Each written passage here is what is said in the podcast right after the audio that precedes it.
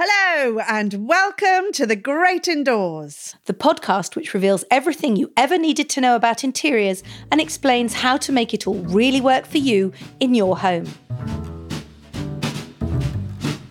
I'm Sophie Robinson. And I'm Kate Watson Smyth, and today we are in my house. I can't believe how long it's been. It's been ages. I do love coming to your house, Kate, and we're sat here in your book nook.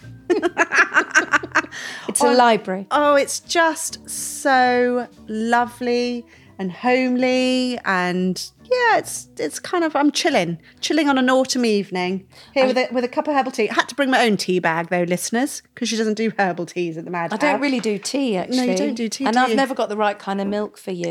Soya Moya, Frappuccino, something or other with a side order of Birkenstocks. I don't, I know, I ju- it's just coffee or wine in this house. There's only two oh, drinks Lots of it. coffee all morning, water all afternoon, wine all evening. oh, well, we're getting close to wine o'clock, aren't we? So we We better should crack on. actually point out for listeners that we are recording this about six hours before London goes into the next layer of lockdown. So we are sitting distanced. Yes. And we have been wearing masks, but um, we are still legal at this point. yes. So I don't know when you'll be back again. No, I know. Well, I'm going to dash and get out of this crazy city and back to the countryside as quick as I can. But actually, looking around your house has not been much updating Nothing's changed. going on. Nothing's No, uh, changed. no progress with the yellow kitchen. No, There's the yellow talk of- kitchen was very much a lockdown fantasy. Oh, was I still like looking at the colour, but that's not going to happen. I. No, nothing's changed. I mean, there office? is a plan. Well, the office, as I've said on the blog, will be changing because my 17 year old has basically spent lockdown in bed. He's got a very small bedroom and His um, bedroom is proper compact. his it? bedroom is proper compact with a built-in bed, and I don't really think he's got out of bed for six months. so, because he's taking his A levels next summer, we have decided that he will move into my office. Bye bye gold ceiling. He does not want the gold ceiling. There have been talks. We are discussing it. Oh, that's gonna be a beauty to paint out. Into his very tiny bedroom, Okay. which is going to be my plan is kind of deep green gloss uh, bookshelves. I did want bookshelves all the way around, but the room's not big enough. so it'll be one wall of bookshelves, and then I'm going to do some paneling. Um, and wallpapered ceiling. Um, but that's not none of it's happening till the new year. So Why I've still got that? time to work on the on the 17 year old about his gold ceiling. Can't can't get the staff. Yes, people are busy, aren't they? People are busy doing their houses Yes, up, which yes, I yes, get. So, and I'm not I'm not doing that myself. Not going to be up a ladder wallpapering a ceiling anytime no, I don't soon. think so. Or building shelves. No. But uh, oh, there is one teeny tiny change. You see, because I had to make the tea. She doesn't make her own tea, so you haven't been into my kitchen, which is now pink. My walls in my kitchen are all pink. But they were pink before. You had a pink. I had a pink wall before. Oh, all the walls are pink. Yes, yes. But that's it. But it's But very subtle. it. It's f- so subtle that I had to hope the man husband didn't even notice. what do you mean it's pink? No, it's the light bulb, darling. It's the light bulb. Nothing changed in here. Nothing to see. Move along. Well, listen, you don't have to change anything. Your house is impeccable. It's gorgeous. So why change it if it ain't broke or whatever the old saying is? What we got coming up in the show then? We're going to talk tips and tricks on selling houses. We'll, of course, have our regular style surgery where we'll be answering one of our listeners' questions. And we're going to be shifting our focus onto design and sustainability in a very special interview with interior designer Chloe Bullock of Materialise Interiors.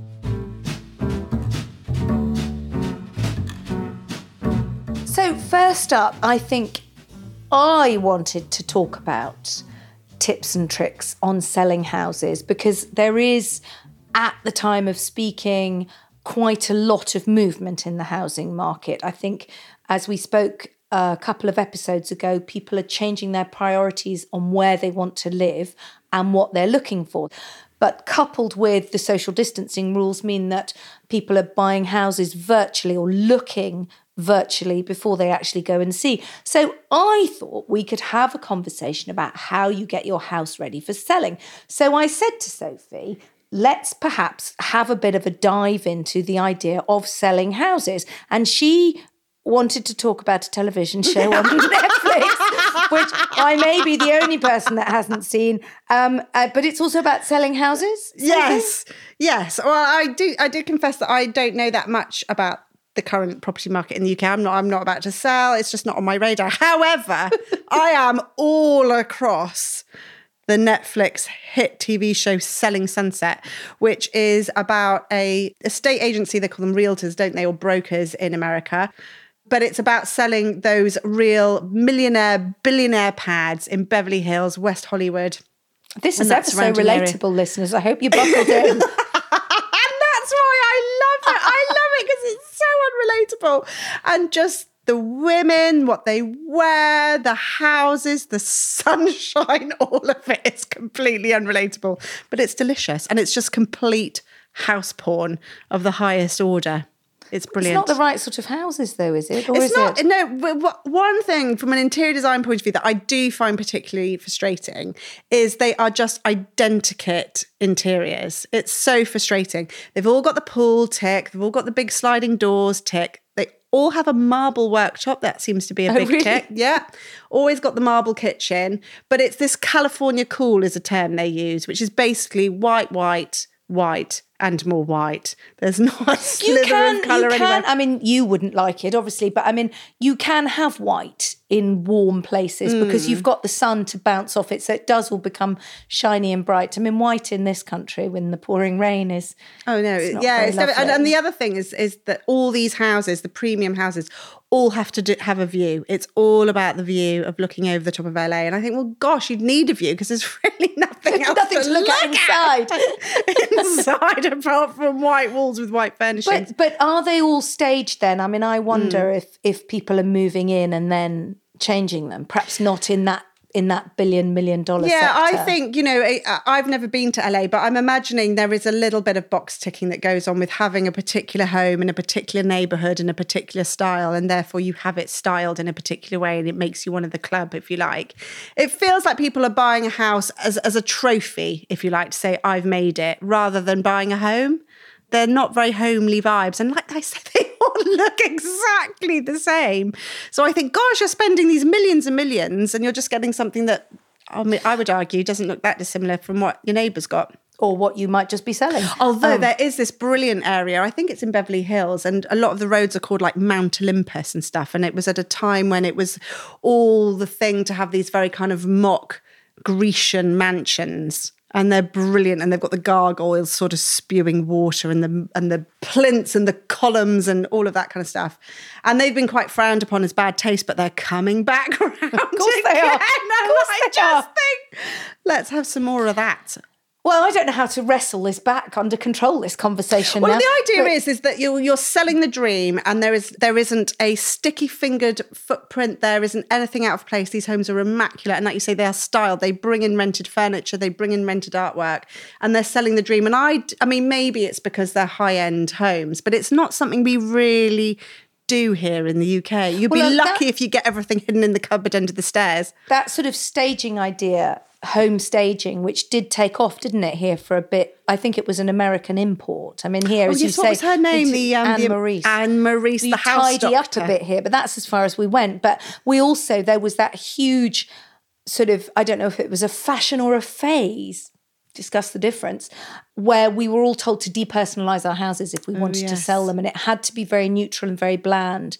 Um, and actually, I think we've moved on from that bit now. I think you know it's fine. You don't want your kids' photographs over every wall, but I think we do want to see.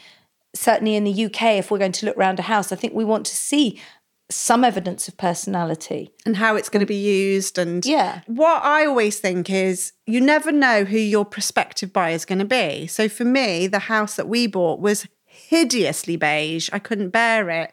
And as anyone who's followed me on instagram will know i've spent four years getting rid of the beige and putting the color in. So i think you've got to decorate your home for you, how you live now, how you love to live, because you never know whether your future purchaser is going to like the same stuff as you or like something completely different. And it seems ridiculous to me to second guess it.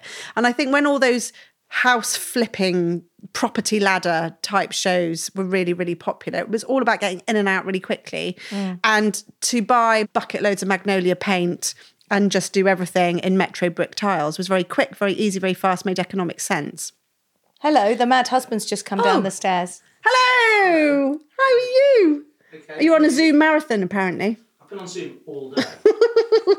Well, that's good. He's really busy and all he does is complain. work it's schmuck not the complaints department. Did I take the wrong, Yeah, took the wrong turn? And I got out the lift. exactly that. Uh, so so if you're doing property commercially, it makes sense to do it all neutral. You know, architects know this. If you've got people faffing around what paint colour they're going to put where, it slows everything down. It's a nightmare. So much better just to whitewash a house, out in one pot of paint, move on to the next. But that, you know, these are homes we're talking about. We're not talking about selling sunset property developments. So I think it's really important that people don't get caught up in that fear of feeling that they've got to depersonalize and do everything in neutral because potentially they're going to sell. Because you might be selling it to someone like me. Who knows? I think I think buyers like you might be quite niche. Um, I, I absolutely agree. I think I think we've moved on from that notion that it has to be bland and neutral. I do think it has to be tidy. Right, And I do think Clean. you clean. Yes. And you know, there are more of these virtual viewings coming. And I think you need to be very aware that if your estate agent asks you to do a video of your house, that I think perhaps a lot of people might be more Instagram savvy and they might be well aware what you're showing them in the front of the camera might not be what's going on. So, so how do you how do you go about doing a virtual tour for well, selling I your think house? You're filming it. I mean, I think it's almost like a Zoom meeting, isn't it? And you're carrying the the And you do it live, do you? Some people do them live. Some people pre-record them.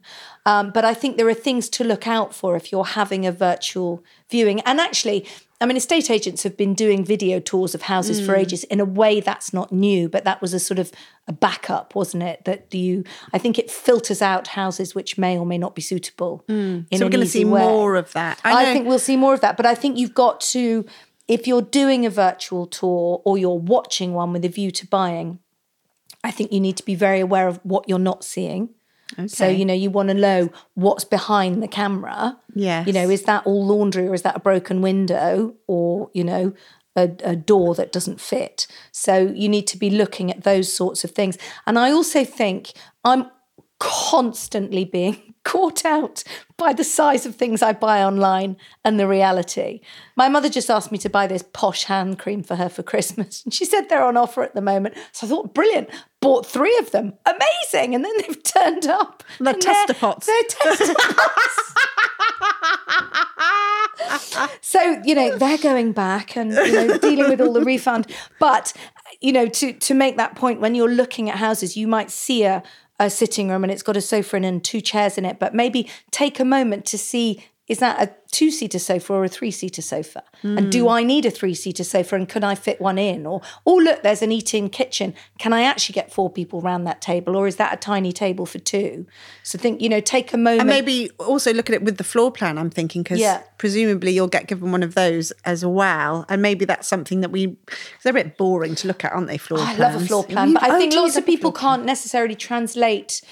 You know, I can't do it in meters, or someone says a room is is ten foot square, Mm. I'm aware that counts as a double bedroom. But so a bed would be six foot long. That gives you a sense of what you might have left around the edges. But lots of people, I think, don't look at it like that. Mm. So if you're not experienced at looking at floor plans, or you find them a bit dry, do just look round the rooms and sort of examine the photographs. And and you can do this you know, from photographs, even if you're going to see a house in real life, but have a look at the sizes and see what you're actually getting or what you could fit into a room. And I think now, of course, we all want to know can we get a desk in a room? Yes, that's going to be the big thing now, isn't it? Of course. Home offices. Yeah. Uh, or uh, an extra bedroom or an extra box room or like you say partitioning part of a open plan space to make sure people can work from home is So, again, if you are looking at a floor plan, generally speaking, the thick black lines are the sort of supporting walls that are holding the roof up. And thinner lines tend to be stud walls or non-supporting walls. So it's cheaper to move a thin to move a thin line or knock it down. Mm. If you have decided that you absolutely must take down a wall and it's a big thick one on a floor plan, that's going to cost you more because you're going to need a beam to prop it up. So I think it's it it is a good idea to look at floor plans and see whether you can move spaces round or fit in an extra bathroom or a little workspace and how far is that from a window. Mm. So this all sounds really practical, but I sometimes think, you know, part of the magic of selling a home is, you know, getting fresh flowers, maybe getting a loaf of bread in the oven or making fresh coffee and all those well-known hacks of how to present your home in a sensory way that makes it feel like a lovely space It's, to be in. it's definitely a vibe, isn't it? And I always think that the word home is as much an adjective as a noun. You know, it is a, it's a feeling home, isn't it? When the mad husband and I, who I think now gone off to find the complaints department, um, when we bought our first flat, we opened the door. We'd been to see two or three other flats that day and we were tired and we were grumpy. Well he was grumpy. I obviously was a little ray of sunshine like i always am. And i said let's we ju- i just want to go and see this one more. It came on today. Let's go. And it was up a hill so we were grumbling. And we opened the front door and we've we've both of us always remember it. She was in the kitchen chopping rosemary and you could smell this fresh rosemary coming out. And he i think was in the sitting room with the baby. Um, and it was a dark evening so there was sort of warm light spilling out.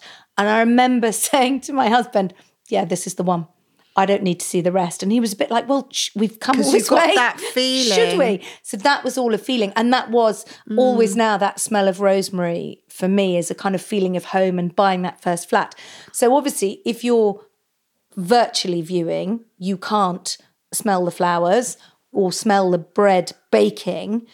But I think you can, what you can do either virtually or in other ways is do have plants and greenery. I think we are very attuned to how good plants are for us now. And actually, looking at plants makes you feel calmer. So I think if you're looking around a house and you see lots of greenery, that you might find that instinctively attractive. Oh, here comes the cat. Oh, hello, what do you Enid. think, Enid? Are you not tempted to move? Has all this sort of lockdown, weird times given you itchy feet to move on? The thought of moving makes me feel a bit weak. It's supposed to be one of the most stressful things you can do in life, isn't it? Move house. Someone that- once likened moving house, and I love this, to standing in the shower wearing a Chanel suit, ripping up £50 notes. Isn't that great? I think it's really true. Do, of course, come share your house selling hacks either on Instagram, where I'm Sophie Robinson Interiors and she's mad about the house, or of course on the Great Indoors Podcast Facebook group. But maybe don't go as far as burying booze in the walls. Kate, did you see that post from Nick Drummond on the Facebook group? I don't understand. What, he buried booze in the walls to try and sell his house? What was the idea? Get everybody drunk so they'd buy it? Actually, that would be a really good ruse, wouldn't one it? That's one way of doing it. Never mind the coffee. Just give everybody gin. Yes, buy this house. It's great. Sign here. No, what he, you clearly haven't seen the post. Let me read it out. He says, We're currently doing a huge renovation in our new to us old house in upstate New York and made such a crazy discovery. We found a bunch of secret compartments under the floor and in the foundation walls of our mudroom, packed full of packages of 1920s whiskey. Proper bootleg booze. That's prohibition. I love it. it. And he's got pictures as well on the Facebook group. It's so cool. And he goes on to say, It's so crazy no one knew about this in all the years since then. Many of the bottles are actually full and in decent shape, which is crazy. Having a little snifter. Just try them out. He says, Our home was rumoured to have been built by a bootlegger, but I honestly thought it was an urban legend. What a uh, fantastic story. I want to know if anybody else has found any really weird stuff when they bought a house. I remember we bought a house and we found a box of really old antique Victorian christening gowns. Oh, I think that's a bit spooky. I don't think I like that. Have you found anything? Well, I no, I can't. I, I mean, I guess if I'd found anything amazing, I'd remember it, wouldn't I? I can't think. yeah. Have you found anything, Kate Taylor? Uh, we once we moved into a house and we found it was in the in the attic. There was loads of um, like film canisters, Ooh. like reels of film, but we didn't have any way of looking at what they were. And there were also quite a few porn magazines. Oh, not so nice. We Oh, maybe. feared the Yeah, worst. yeah. Don't go looking. Of those films, yes, it's like Man in the High Castle. Wow. Yeah, so if you've got any weird and wonderful finds from your um, home moves, yeah, let us know. Now then, Sophie, tell us about this interview you've got because it's undeniable that the interiors industry has historically been very focused on consumption and chasing trends and throwaway style. And there has, over the last couple of years, been more awareness of upcycling, of repair, mending things, and buying vintage, and also challenging businesses to be more responsible. So, yeah, and you did your Do Less Harm directory, which you're still running with as a great resource. I still have it on the blog as a resource, yes, which is what companies are doing to try and minimize their harmful effects on the planet. So it's not a campaigning thing, but it's, you know, this might be a good place to buy a kitchen or this is a place to buy a sofa. So, yes, that's a resource because I felt that there weren't any. Yeah, I think it is something we've talked about on the podcast, isn't it? We've t- we have sort of broached the subject of sustainability, but it's come very much from like a shopping angle, like you say, you know, where we can make do, recycle, you know, buy into the vintage trend which you touched on, and just be a, a bit aware of what we put into landfill, for mm. example, and, and the brands that we buy from. And I think th- these are conversations that are always bubbling away. But I actually thought it's really important to go to somebody who's actually in the interior design industry. So I went to Chloe Bullock, a Brighton based interior designer. She's a member of the BIID and the first interior designer in the UK to be vegandesign.org certified. I was really lucky to work for uh, the body shop in the 90s when it was really expanding rapidly and they needed a whole retail design team. So I was brought in. So there we kind of looked at every material that we used. There was a whole department that were looking at everything and kind of vetting, checking that we weren't using timber from um, illegal sources and you know checking that nothing we were using had animal content it was kind of in line with the company. Yeah, of course. With company's product ethos. Brilliant. but yeah there's quite a lot of animal use in everything that we put in our homes really you know it's Don't tell me any, you. don't tell me any grizzlies, but what's the headline that we need to be aware of? I mean, first of all, I want to say, you know, this isn't applying to everybody that has an animal product that they make, but generally animals and commerce don't mix too well. The shock for me was kind of wool, really, and how the animals are treated. But that is, has improved. You know, in New Zealand, they've stopped the practice of mulesing, which is um, a way of getting rid of fly strike, which is a, an infection that the sheep get. But it means that they're cut round the tail, and it, it's done without anaesthetic. It's not Right, it's so not it great. causes them pain. Yeah. Um, but that's been recognised, and now New Zealand have outlawed. You know, it's been banned. You know, there's definite improvements. I wasn't very aware of um, live plucking of down. Yes, I've, Oh. I've, I've, I have heard of that. And that's, you know, you think of all the feather filled cushions and upholstery. I mean, my whole sofa I'm sat on is feather filled. Yeah. And I didn't check out what their animal rights certification is when I bought this sofa. So it's things like that we need to look into. I know that, um, funny enough, I was having this conversation with someone only the other day about IKEA.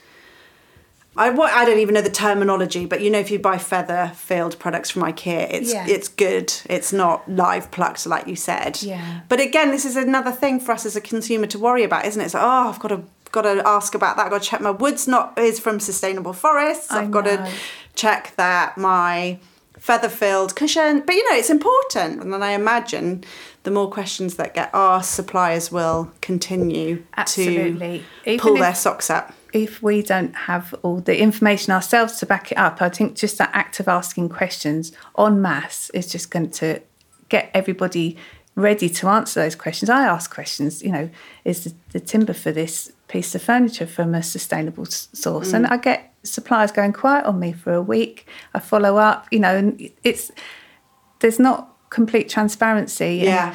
and I think people who are doing the good stuff should shout about it, make it easier for people to find them because there are a lot of companies that are carefully sourcing things. Is this information getting shared? Is there a network of interior designers who, are, or do you all sort of keep your contacts quite close to your chest? Well, it's funny you say that. I feel very strongly that this is all stuff we should be sharing. This isn't something that I should keep and not let anyone else know about. So I've been very behind Kate's Do Less Harm directory. Yeah, yeah. And I'd love people to send more into that because that would help people enormously. Yeah, it would, wouldn't it? If there was just one place you could go. But But I'm also a member of the BIID, the British Institute for Interior Design, and I've I think I might have nagged them a little bit on a few things. So I've been brought onto a um, committee, the Professional Practice Committee. So a few of us have been brought in to help with sustainability, and we're going to really try and help our members to sort of learn more. So that will hopefully have a trickle effect on on projects that they do. so do. just making all interior designers who are members of the BIID aware that they have a role to play in when they're specifying for projects. Yeah, And, and- make their clients aware, I suppose it's all just ed- we're all just educating one another, aren't, aren't we? Absolutely. And I've shared my list of sort of questions that I remind myself to ask. I've shared that with the committee, and that's going to get issued to What are the questions to ask them? Always the top of it is this FSC or PEFC certified. And that's for timber to make sure it comes from sustainable forests. Yeah. And then other easy things to ask are kind of if you look at recycled content, there's a lot of products that are available that have a high recycled content, and we should be kind of opting for that. We've got some big targets looming, you know, the Sustainable Development Goals that the UN have issued. Those are for 2030. You know, with time is ticking, we need to kind of all improve every aspect of what we do so the architecture and interior design industries are signing up to things like Architects Declare, which is a deadline of 2050 for zero carbon emissions. Our councils are, are signing up for a 2050 deadline as well. It could be very overwhelming for people, but how about that? Let's all of us just take some small steps, and mm-hmm. together that will actually you know start to make change and we can share learnings and, and help each other and i just think it's achievable but it's kind of it's not achievable if you pile too much on people and, and overwhelm them Yeah. And it also has to come from the top, doesn't it, as well? That's what I feel as someone. If I put myself in the role of the consumer, I just think, come on, the governments need to incentivise businesses. They need to put systems in place that make it easier for us to recycle stuff. They need to put pressure on companies to be less wasteful, to be more sustainable, to make sure. You know, my husband's in the building industry, and I know that there are really strict targets and building regulations around sustainability in the environment. And again, this has all happened in the last few years, so it's you know I can see it happening there. And then I suppose you're saying that perhaps the interior design sector still needs to catch up a little bit. i think we're quite a long way behind yeah Right. um, there's a couple of things that i'd love to recommend to your listeners to do which were real eye openers for me first of all there's it's called Made in a Free World. I'll give you a link to share. But it's a survey and it's kind of looking at what you buy and what you've bought and kind of what's the people element of that. And behind it is kind of um, modern slavery, I'm sorry to say. You know, who made these things that we're buying? The thing that came out is 200,000 children who are working in India's carpet belt. And so they're forced to work in, you know, there's, there's certifications to help us avoid buying things like this. Right. And I've put together a sheet of all the labels and certifications that I use, and I'm really happy to share that. Yeah, with- we can put those in the show notes for sure. Tell me more about the healthy building movement. The Well Building Standard is the best known one, and it's all about designing spaces, looking at the air quality, the water quality, you know, the materials used, how it's situated. Are you kind of bringing in biophilic elements, the connection to nature? So it's been used a lot for offices initially, but it can so apply to homes and restaurants and commercial. It's kind of very flexible.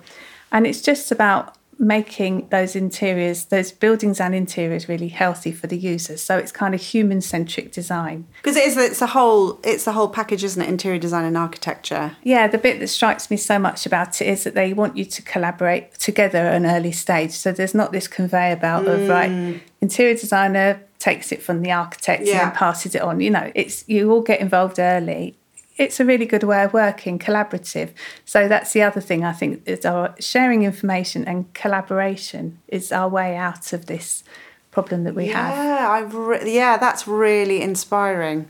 Well, thank you for oh. coming and sharing your knowledge and insight. And it, yes, we have a long way to go, but there are enough people now, aren't there, who really want to make a difference? yourself Absolutely, and it's we can all do better, and don't get overwhelmed with it all, but just start moving in the right direction. You know, one of the things I think you can do is just switch your household utility provider to a oh, green one, it's so 100% easy, and it renewable. doesn't have to I've done more. that. Yeah. No, it doesn't cost more. I've done that. So, you know, if you do one thing today, yeah. just do that. Thank you so much, Heather.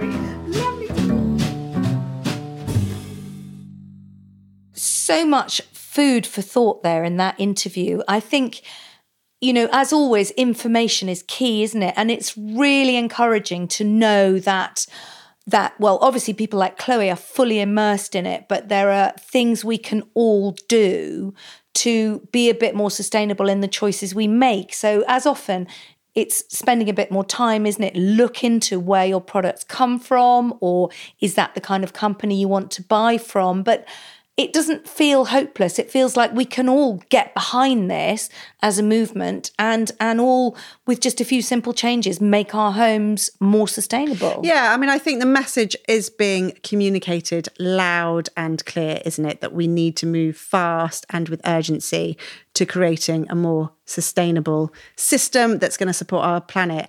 But what is wonderful is lots of people are now getting galvanized and coming up with solutions. You can find out more about her work on her website, materialiseinteriors.com, or follow her, or and follow her, I should say, on Instagram at materializeint.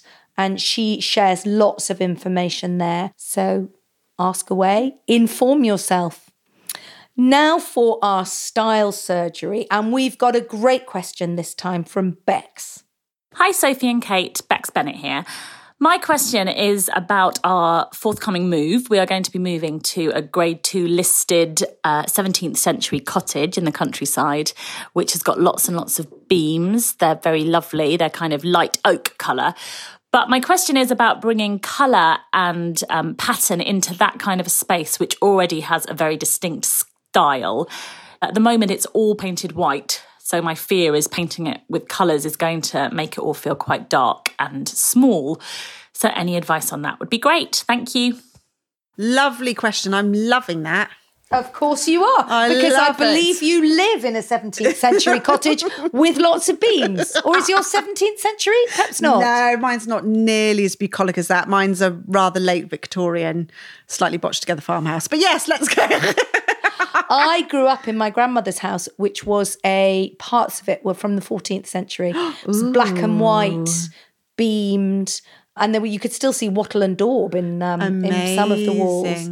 And that was yes, low ceilings, small leaded windows, you know, with Oh, that yes, diamond yes. shape. Well, that was the thing, isn't it? In those days, glass was expensive, so the windows were, uh, and central heating wasn't a thing. So your windows tend to be quite small. And I do suffer from that a bit actually in my house. That the ceilings are really low and they're beamed. However, because it's late Victorian, they're not the lovely honey-coloured oak that Bex had got. They were rather nasty, tarry black beams. And I think this is the first thing I would say for anybody who's got a low ceiling cottage with lots of beams. If they are like mine, uh, it's a Victorian property and they've been painted black, you do not need to keep them black. That's not an original feature. That's of no kind of heritage. You can, what I've done is paint them out in white. Anyway, Bex, this is not helpful for you because you've got your lovely honey coloured oak beams and you're keeping them and super fabulous. Um, but obviously, probably with this whole look, you've got the small windows going on as well, and you're worried about keeping it light.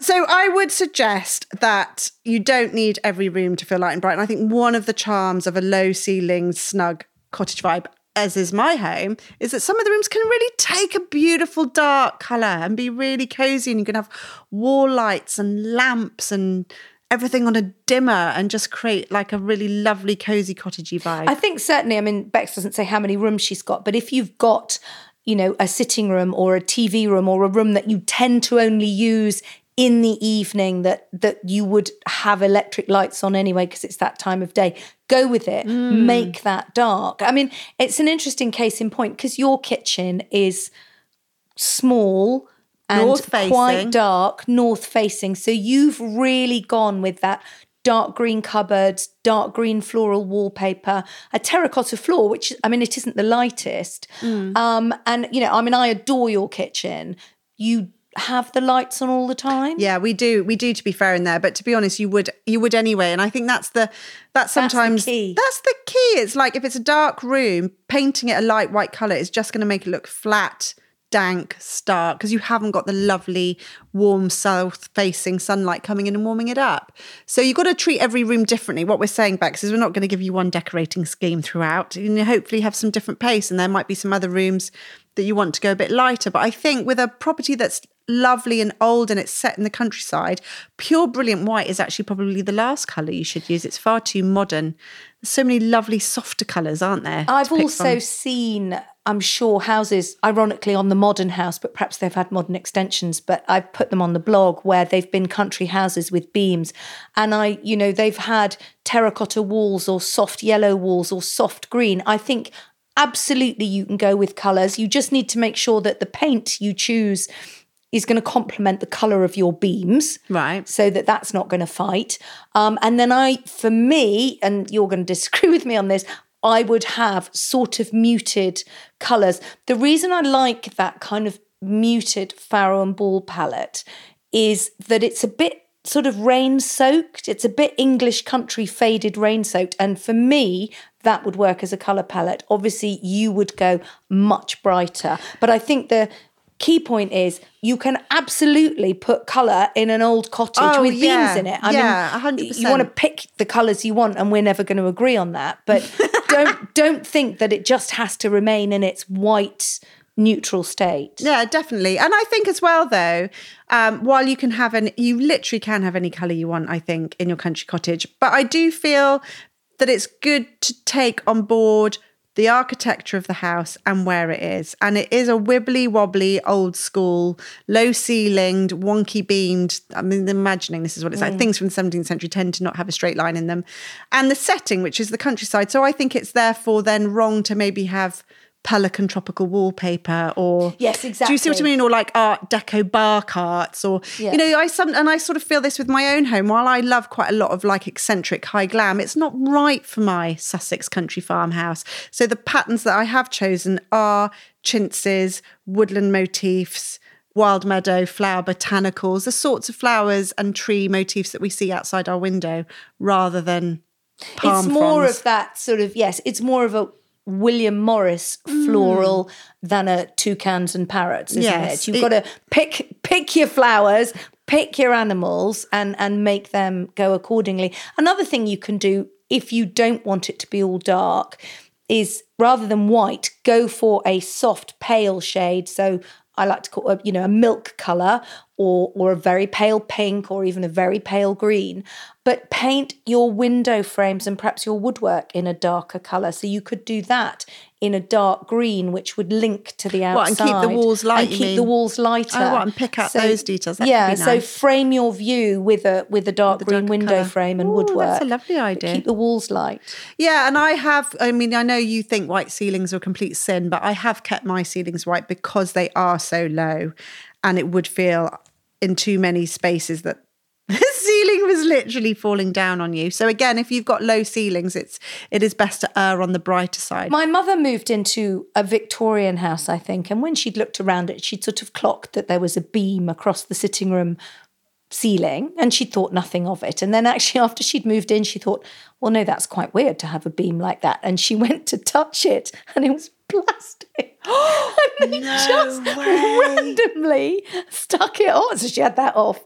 Plastic beam Yeah, it was going really down. weird. Wow, amazing. I wonder now, looking back on it, whether it was like trying to clad something. a joist yeah, probably. or something. I know there, there was a lot of very bad faux fakery going around in the 70s and 80s, wasn't there? And this kind of like trying to actually emulate what Bex has got, trying to emulate that beautiful, bucolic, you know, old country cottage, but doing it, yeah, with plastic or um, fake brick slips. I mean, my house was absolutely full of it when we bought it. Artex brick slips. And even these black painted Did you have horse brasses?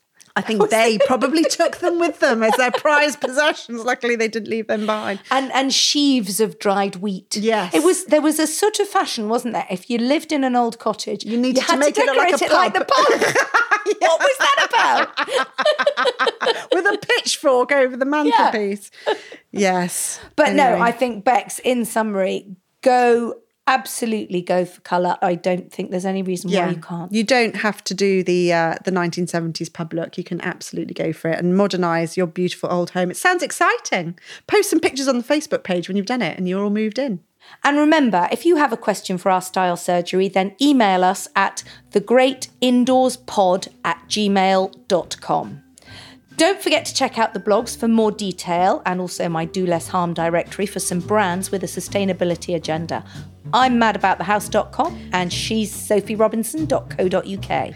And do leave us a little review on your podcast app if you can. And tell anyone you think might need a little bit of design inspo in their lives to check out the show. That's all for this week, except to say thanks to our producer Kate Taylor of Feast Collective and to you, our excellent listeners. And we'll see you in the great indoors.